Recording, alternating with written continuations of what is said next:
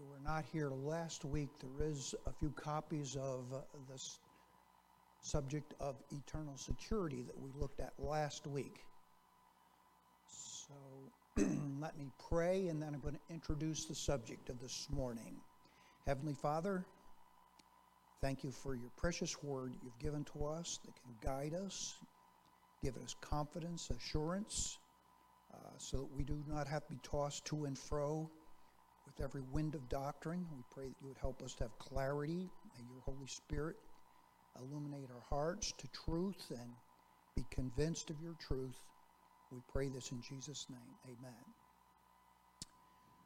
So, I want to discuss the subject of assurance of salvation. In some respects, this is a very close uh, subject related to eternal security. Now, for lack of better expression, uh, eternal security is more something what I would call objective truth that we look at Scripture and say, this is what God says about salvation. It does not necessarily have um, any effect upon everybody. So, an unsaved person, an unbeliever, could look at the scripture and perhaps be able to be convinced that if a person does get saved, they will always have salvation. But this particular subject, we talk about assurance of salvation, is somewhat more subjective, and yet it still is a very critical subject to discuss.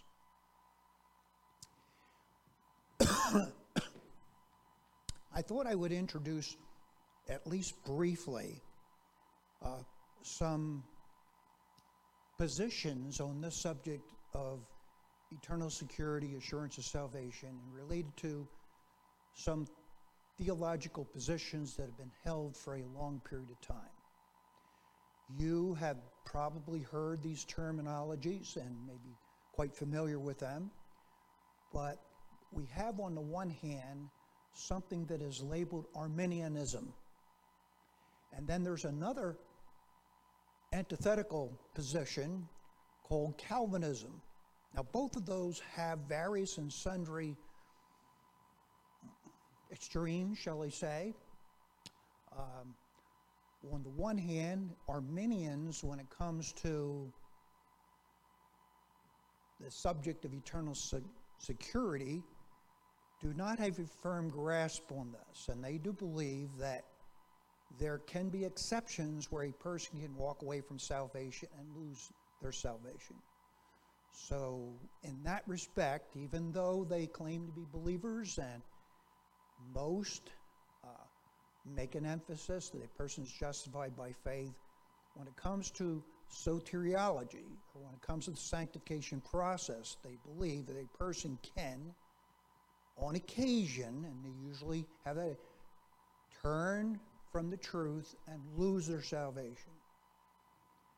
Now, on the other hand, the Calvinists, and some are extreme, we call hyper Calvinists, uh, they believe them, they call it perseverance of the saints, and connected with that point, if you're familiar with TULIP, it's the last one of the acrostic uh, there.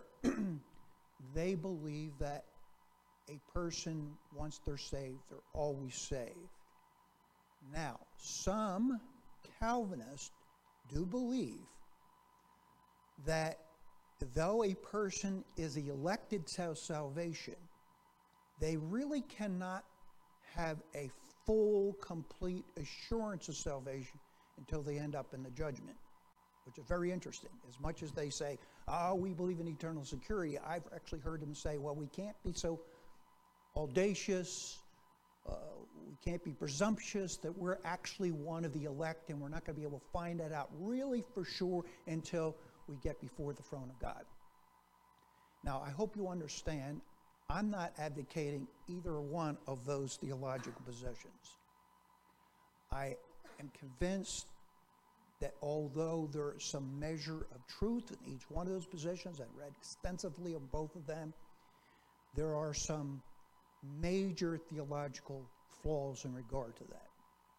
So, be cautious. If you're reading either material from Arminian side or Calvinist side, be careful when it comes to the subject of eternal security and assurance of salvation, among other cautions you should be aware of. Now, just from a practical standpoint, what groups of people are in our American culture lean toward Arminianism? Anybody know a few of them? One or two of them? Or take the Mennonites are not strong in eternal security. All right? What else? What other groups? Jim? Oh, I would say the Wesleyan Methodists, probably more so than other Methodists, than other Methodists have some problems as well. Wesleyan Methodists. What else? Anybody else? Anybody here? You know? About Pentecostal, Assembly of God? The vast majority of the charismatic movement is very weak on eternal security. And obviously, tied in with that is some measure of questions about how they can really be sure they're saved. Okay? Now, how about Calvinists? What groups of people in our culture would lean toward Calvinism? Who is the father of the denomination? Uh, come on, class. Yes. Presbyterians.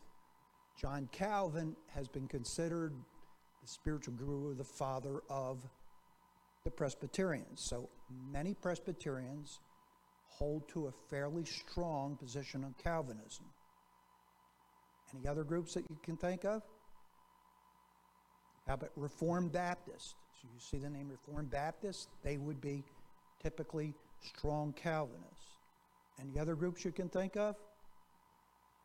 Quite a number in evangelical circles that lean towards Calvinism, though some of them would say they don't agree with all the points of Calvinism. Some call themselves four pointers, one pointers, two pointers, whatever.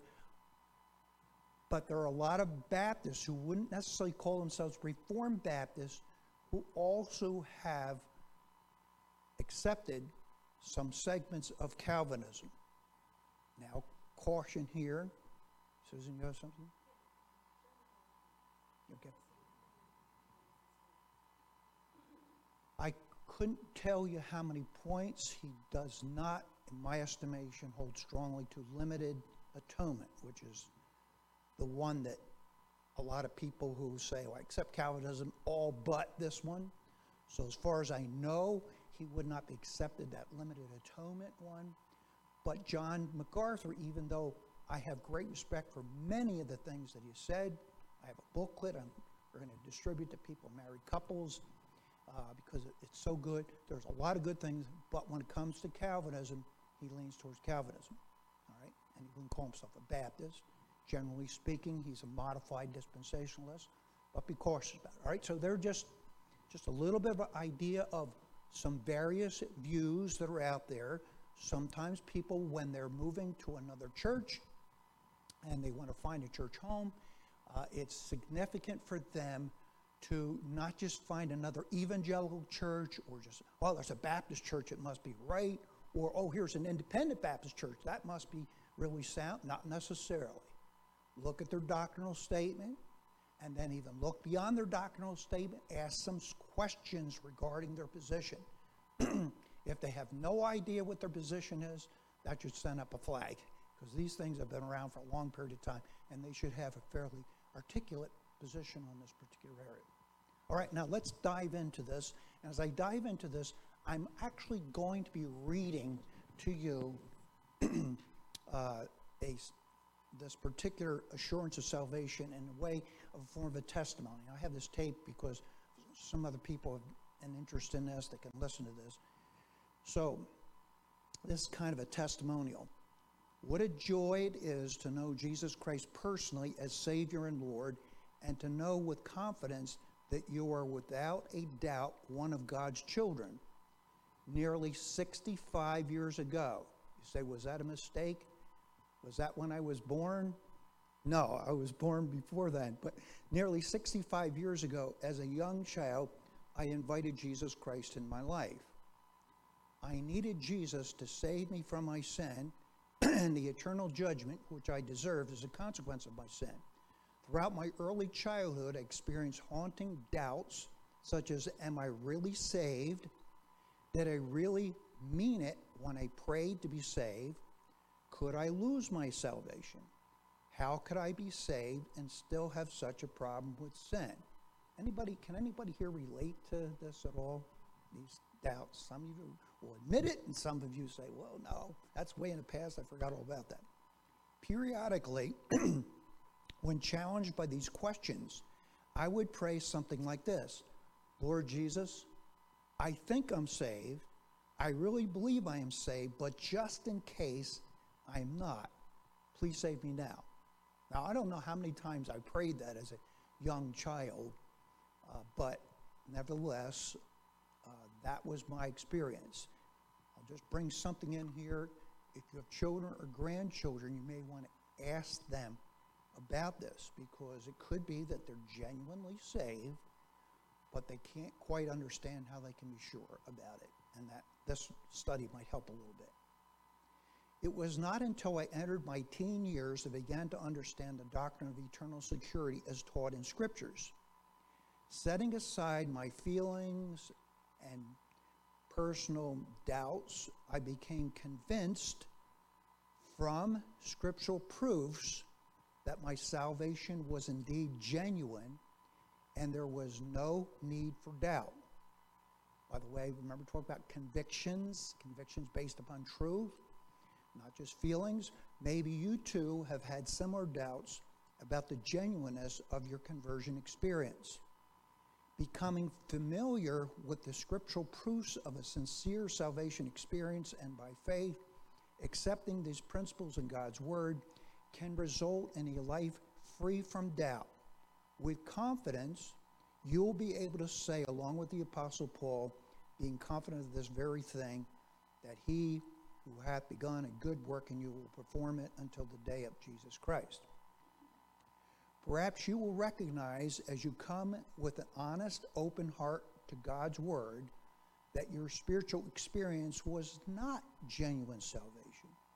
Your decision for Christ was born out of emotion, the desire to please someone else, a selfish motive to make life better for yourself, clouded with mysticism or vagueness, or simply a mental acceptance of the facts with no genuine repentance how sad it would be to think that you were you that you were saved to have someone tell you that you were saved such as a well-meaning parent or to go through with numerous doubts and then die only to discover you had a counterfeit salvation. That would be tragic wouldn't it? And matthew 7 speaks about this i trust that the following bible study on assurance of salvation will help you either to confirm your conversion to Christ as genuine or to reveal to you that you are indeed in need of Jesus Christ to come into your heart and life. As we go through the study, I want you to sincerely examine your heart. 2 Corinthians 12:5 says, Examine yourselves whether you are in the faith. We're going to examine God's criteria for a genuine conversion. Be honest with yourself. The statements that will be made are supported with Scripture, which we would encourage you to study carefully. You can answer yes or no to the statements as they apply to your life. Perhaps you are not sure about some of the evidence of salvation that will be discussed in the study. Please feel free to place a question mark beside response. My utmost desire is to help you have a solid, uh, secure assurance based upon the Bible that you truly have eternal life. Now, a couple things keep in mind. This study can obviously benefit you and solidify your belief system about salvation assurance personally. This also can help you as a parent or as a grandparent as you interact with children or grandchildren. It can also help you Maybe once it comes, to interacting with a new believer, somebody else who you're able to get involved in discussion with them, discipleship type of thing. It also may help, although we call it maybe secondary, might help you to evaluate to a certain extent somebody else who says that they're saved, but you just have these haunting doubts. Now, we don't know what's in their heart, we understand this, but the Bible does say that we should, uh, you know, by their fruits you shall know them.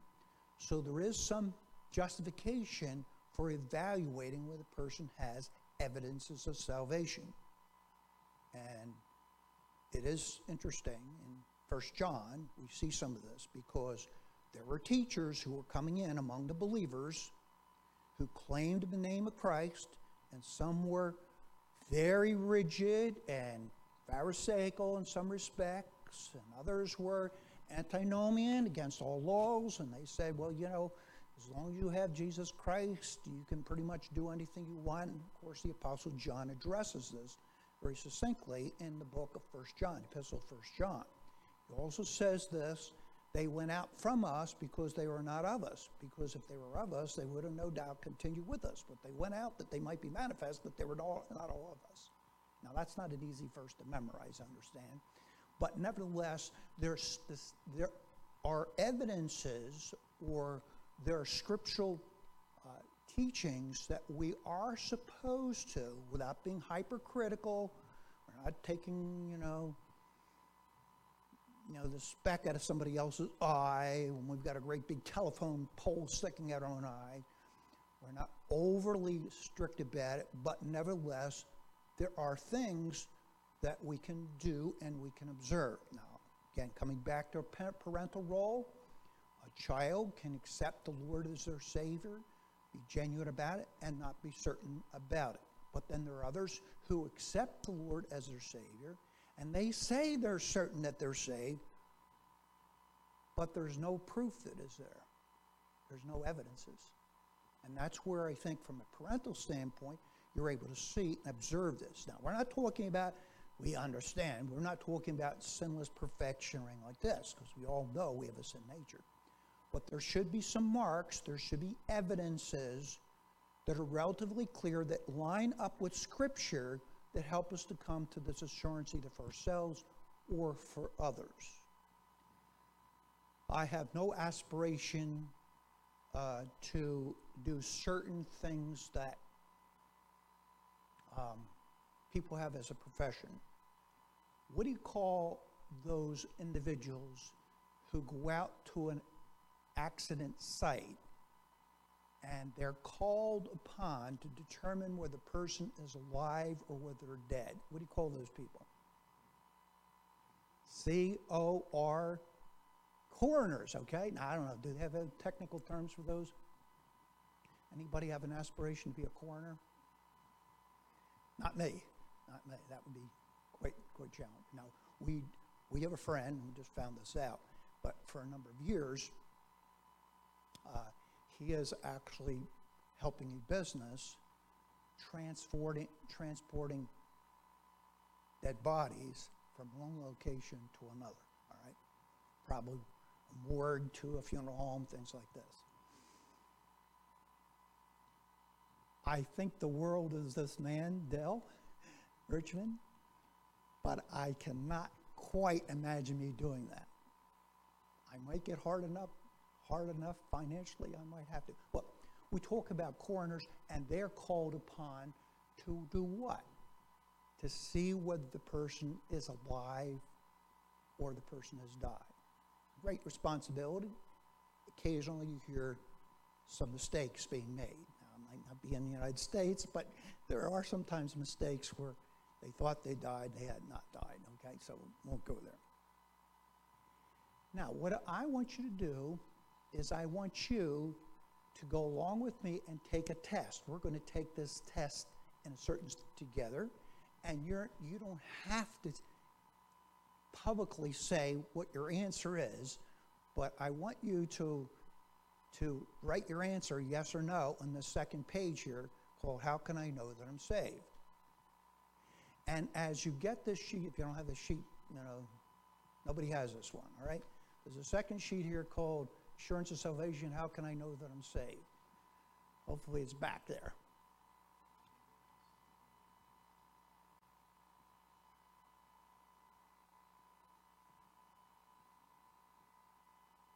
All right, so this one here, I have developed this. I developed this years and years ago as I was working with teenagers. I, first three years out of uh, seminary, I worked uh, at least one aspect ministry. I worked with youth group for about three years.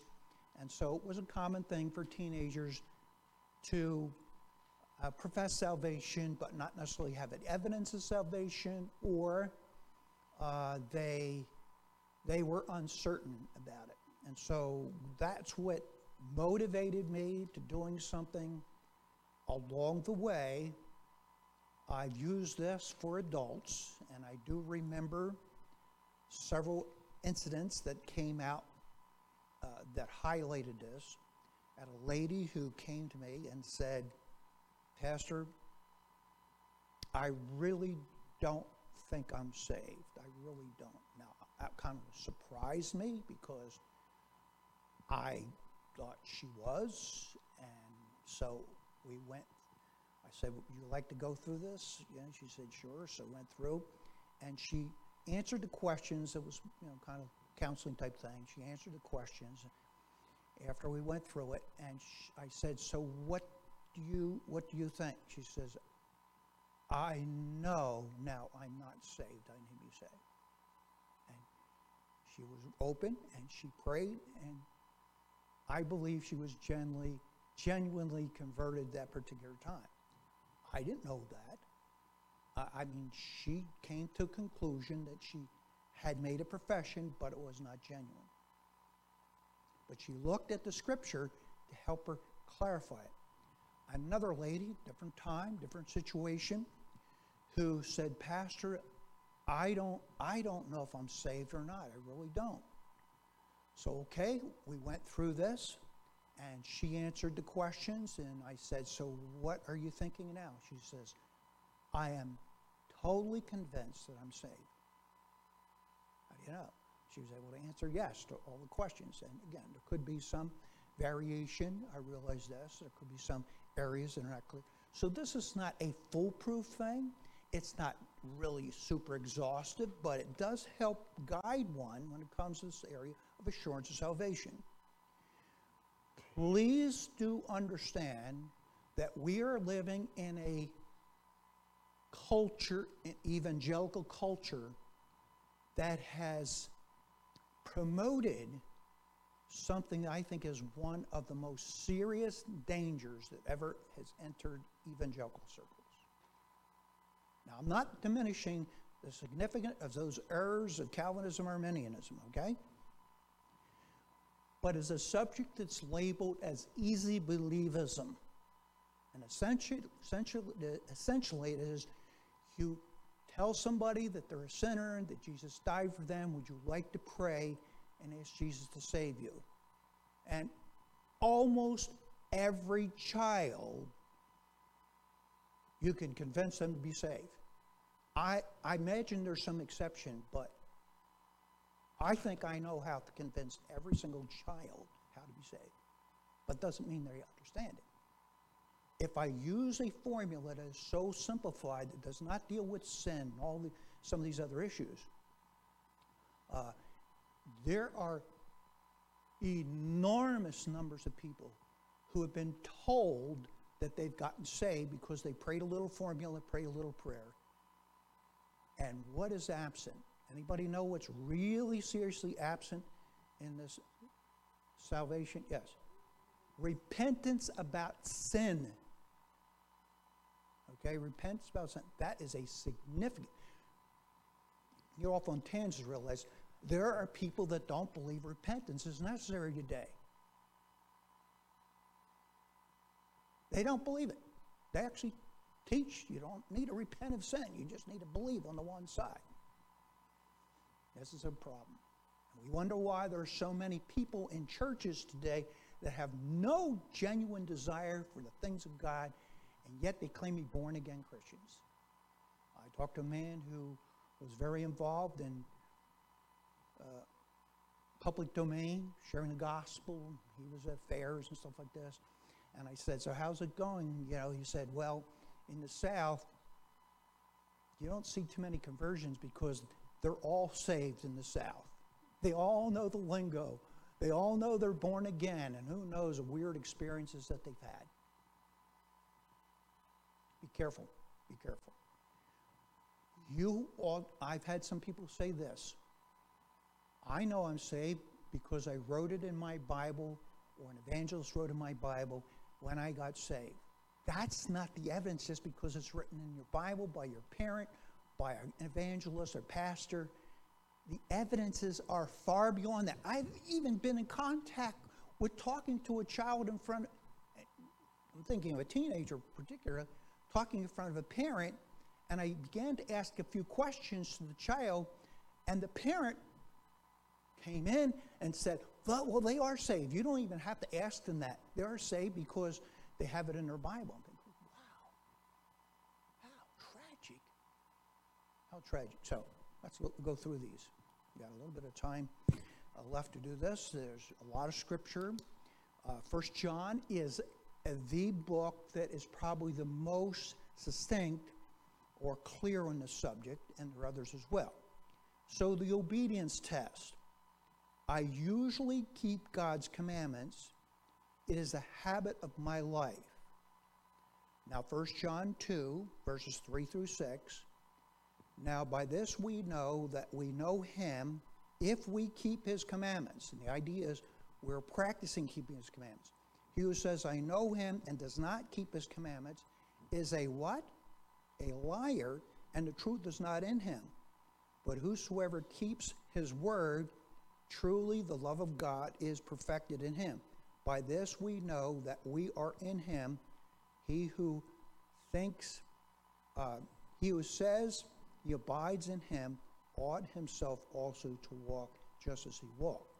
So it's just a basic question. Now, again, does this mean that you are perfectly keeping every single command that God's given? No, that's not the issue. We're talking about practice. Um, I know this sounds like a strange illustration, but I ask the question, do you brush your teeth? And you say, yes, I brush my teeth. Then I ask the question, do you brush your teeth regularly? Okay, you get that idea. Then I ask you, asked you the question, do you, are there any exceptions where you don't brush your teeth? And then you won't answer the question. And as soon as you hesitate, I know the answer. When we talk about certain habits that we have, and hopefully they are indeed a habit, whether it's you know, brushing your teeth or taking a shower and things like that. Remember this that the Apostle John is not talking about sinless perfection, but he is talking about a pattern and basically we're talking about a practice. So, could you say, I usually, or a in my practice, is to have my life to keep the commandments of God as best as I know them? I mean, if there's a if there's a question in your mind about this, uh, then it's something maybe you need to address a little more clearly. Does that mean, again, does that mean that a Christian, a genuine Christian, could not fall into a pattern of being backslidden, get away from God?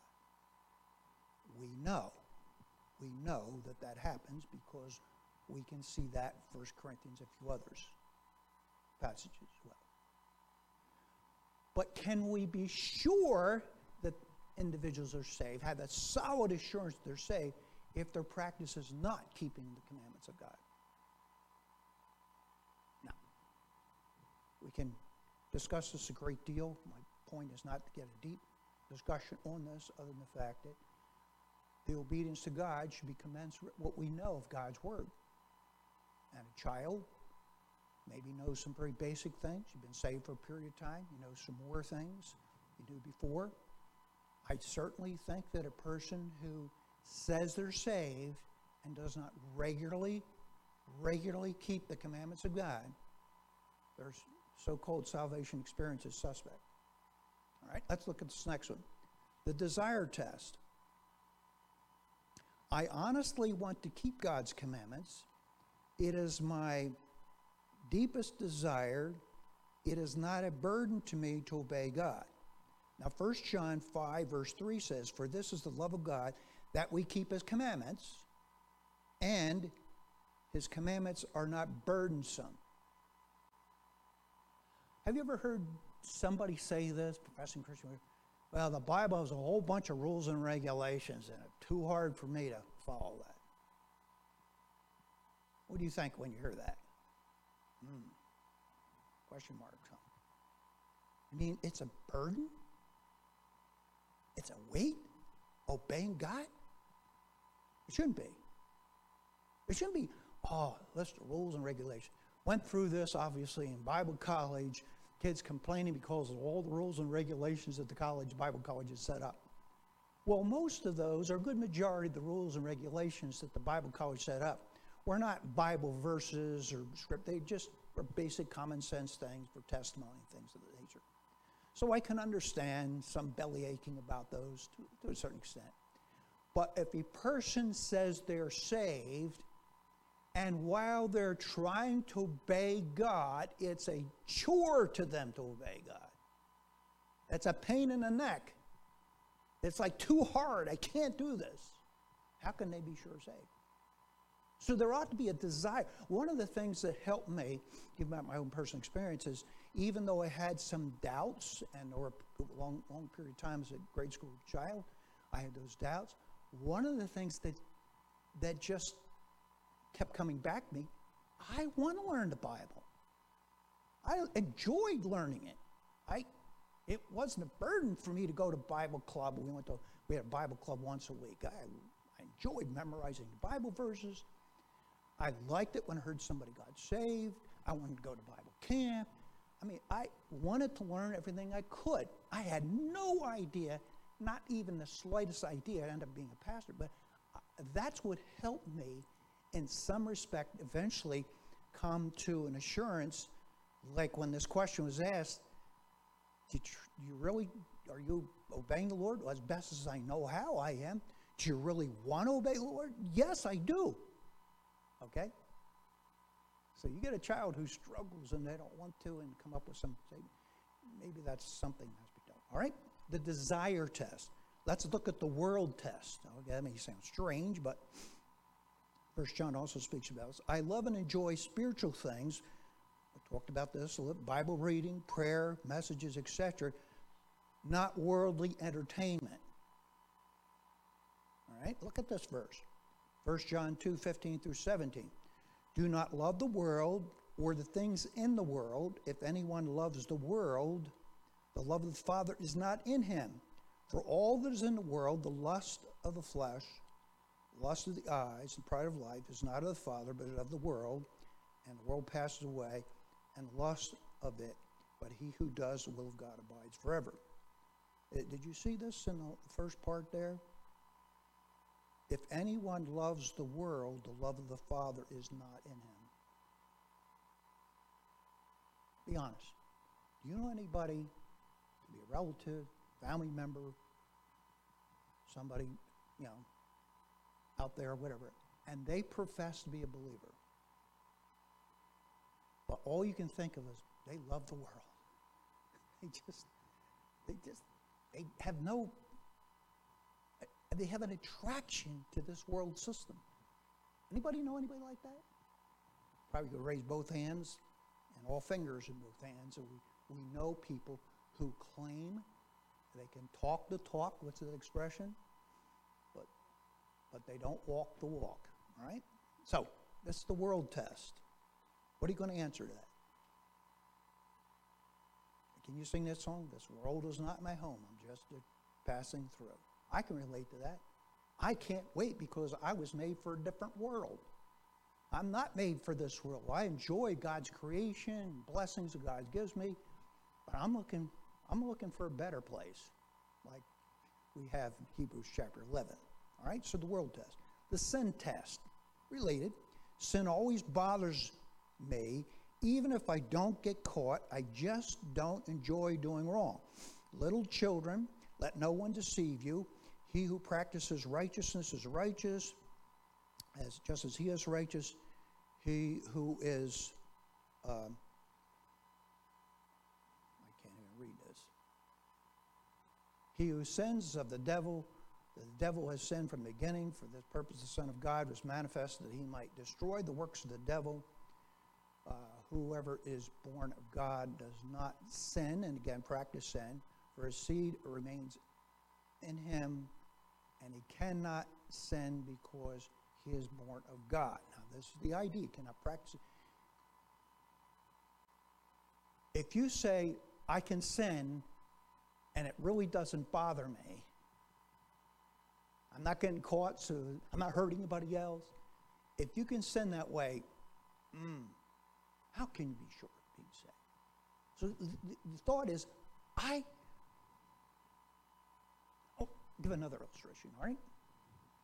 Sixth grade, fifth or sixth grade, we had these tests that we had to take, and I don't know who who planned the, these testing things, but we were given the test, and then along with the test were the answers in the back. Okay? Now, this wasn't a teacher's manual. This was given to us as students. Obviously, they didn't understand the sin nature, whoever developed this. We were not supposed to look in the back for the answers. But guess what? It was too easy. Left foot there. Okay. Come back, put in the answer. Oh, man, I can't figure that one. Look in, the, look in the back. Fill in the answer. That was going on all the time in fifth or sixth grade, when it was. I knew this. And there were a few times I took a peek and I looked, and lightning didn't come down and strike me. I'm still alive. Thank God for His mercy, but boy, did I feel guilty about this. Cannot do this. Now, the temptation was right in front of me. That's like putting chocolate candy in front of you. You, you. Don't eat anything. Don't eat anything. It's right there. I mean, it's on the table with all the desserts. How can, how can I resist it? Well, I'm just saying, sin, if you are saved, sin will bother you. You know, Randy Meck is part of it. His brother, uh, know him very well for decades. He said, when I got saved, he said, went to work, he said, he said, I had a terrible mouth. Was in the Navy? Terrible mouth. John knows the, these things, you know, I'm talking about it. He says, I went to work and he said something happened and I took the name of Christ in vain. He said,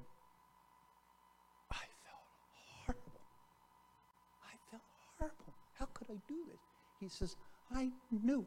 I knew I was saved because that was not like me. It didn't even bother me before. See the Holy Spirit had come in his heart.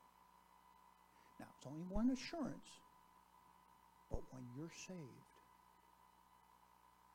your conscience becomes extra sensitive to sin. And if you see a child says they're saved, they're not extra sensitive to sin, they may not be saved. Sin bothers them. All right? You're answering the questions, right? Let's go to the back here, a few more minutes. Loving Christians test. I love saved people who honestly love the Lord and want to talk about Him, not just nice people. See, we all like nice people, don't we? All right, 1 John 3 14. We know that we have passed from death unto life because we love the brethren. And that word was typically used of Christians. He who does not love his brother abides in death. Does it bother you when people say, in the world, I hate that person? We have a few neighbors who have articulated their hatred for some other neighbors. And they've actually said it. I hate them. And it was like, devil coming out of that when they're saying this. We're trying to be peacemakers. Hopefully, they haven't said that about us. Probably have, I don't know. But that, it's very disturbing, obviously. But then there's some people who wouldn't necessarily verbalize like that. But on the other hand, they really don't love Christians. They could take them or leave them.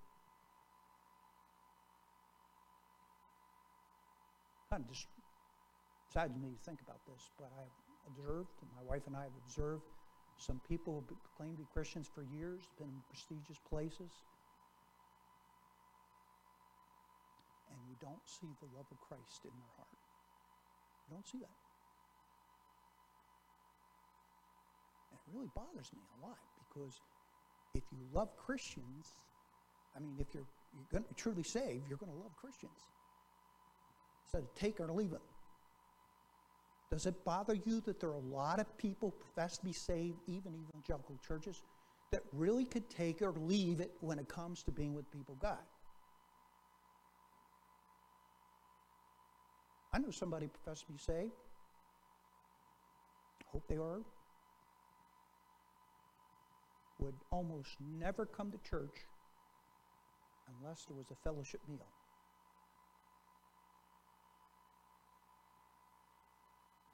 And you know what?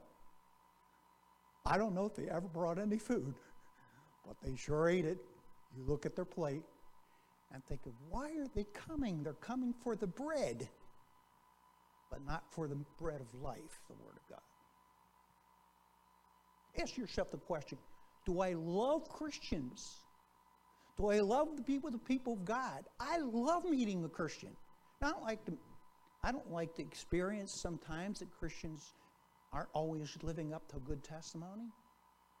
I'll meet somebody, just a short period of time. I don't really know much about them, but I sense that they are saved. My spirit bears witness with their spirit. They claim to be saved, and just this like connection there. I love meeting Christians. You should love. Not just because they're nice people, but because they're believers. All right. The talk test. I love to talk about the Lord. 1 John 4, 5 and 6. They are of the world, therefore they speak as of the world, and the world hears them. We are of God. He who knows God hears us. He who is not of God does not hear us. By this we know the spirit of truth and the spirit of error. Um, so I just put this little asterisk here. Implied is that my speech is different from the world. It should be, shouldn't it? Grace season and so on. So the talk test. I love to talk about the Lord. You've ever met with, met with somebody, you're with them an hour, you try to bring up the subject about the Lord, and, and it's not like they shut you down, they just change the subject. You try to bring it back to some conversation about how great the Lord is, and they say, yeah, he's good, and then go off with something else about just something in this world. I don't know about you, but boy, that really bothers me. Why do I have to keep spring loading conversation about the Lord? It should be mutual. Susan told me, he said, it's so refreshing. She'll mention, so refreshing to be this with this person because whenever we talk, it's all, we talk about these things, but always comes back to talking about the Lord. Shouldn't it be that way? You want to be sure you're saved? Yes. Okay. Good.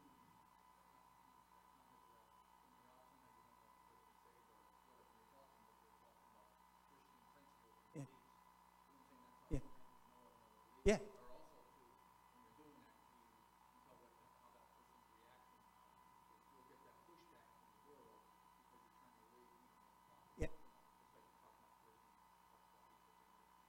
Yeah. Sure. Sure. Absolutely. So there's a talk test, there's a listen test. Christian, understand me and listen to me. It's kind of all tied in this. It's just kind of the other side of the coin. Uh, we're looking at your top, you're talking, you're connecting back and forth here. Let's just move along here. The chastening test, this is not specifically found in First John, but talks about chastening. If you're a child of God, you're going to be chastened. I was chasing my conscience when I started to go the direction of cheating. I said, I cannot do this. That, that's one aspect where the guilt can come in the picture.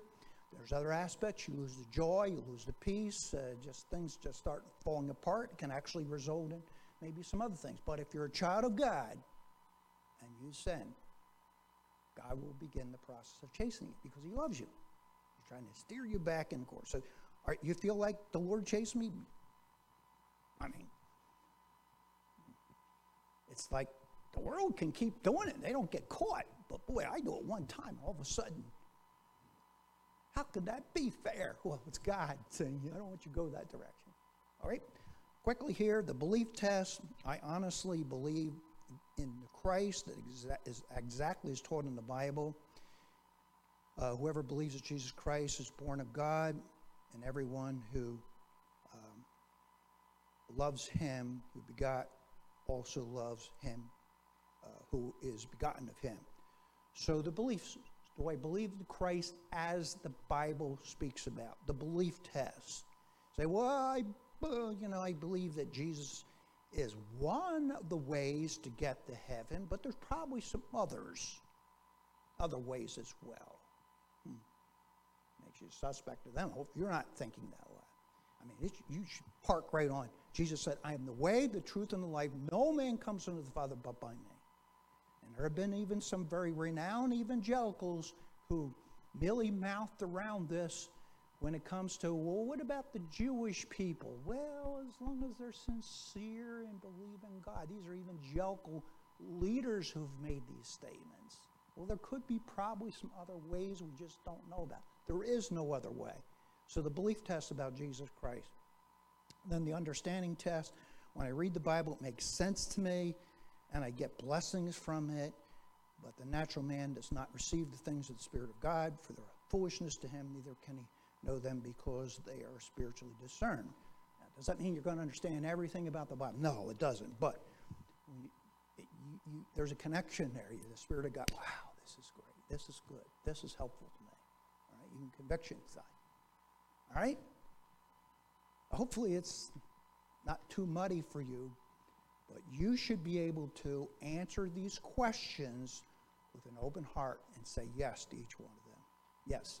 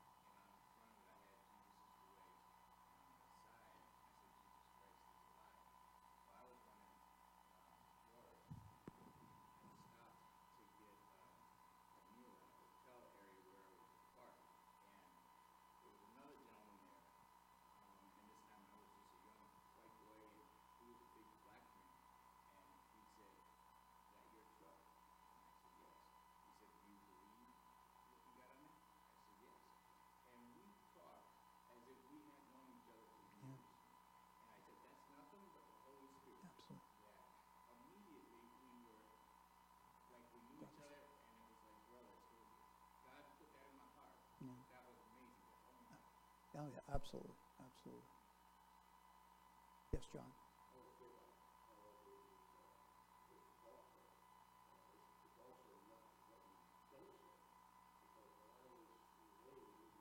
Yeah. Al Meccas.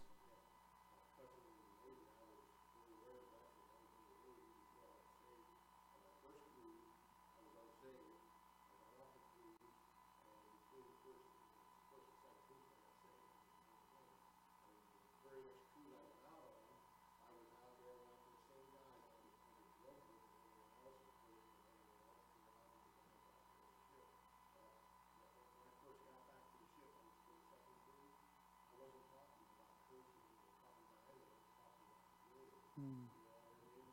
Conversation changes. Mm. Oh, yeah.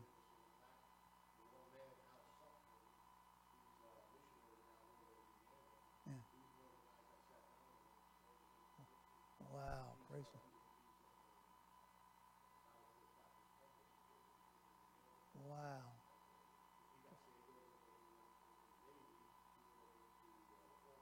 Yeah. Yeah. Yeah. Amen. To hear that. Yeah. Oh, yeah. Oh, definitely. Now, if through the study you've got some questions, don't, please don't hesitate. Don't get too proud to ask them, I want to be sure, can you help me clarify some things? Because uh, you don't want to just learn the facts, you want to make sure you're applying God's truth. Thank you, Lord, for the Word of God that gives us security about our salvation, but Lord, also the assurance. And we pray, Lord, that each one here might have this solid assurance and help us to be uh, the salt of this earth, the light in this world. The needs are great. In Jesus' name we pray, amen.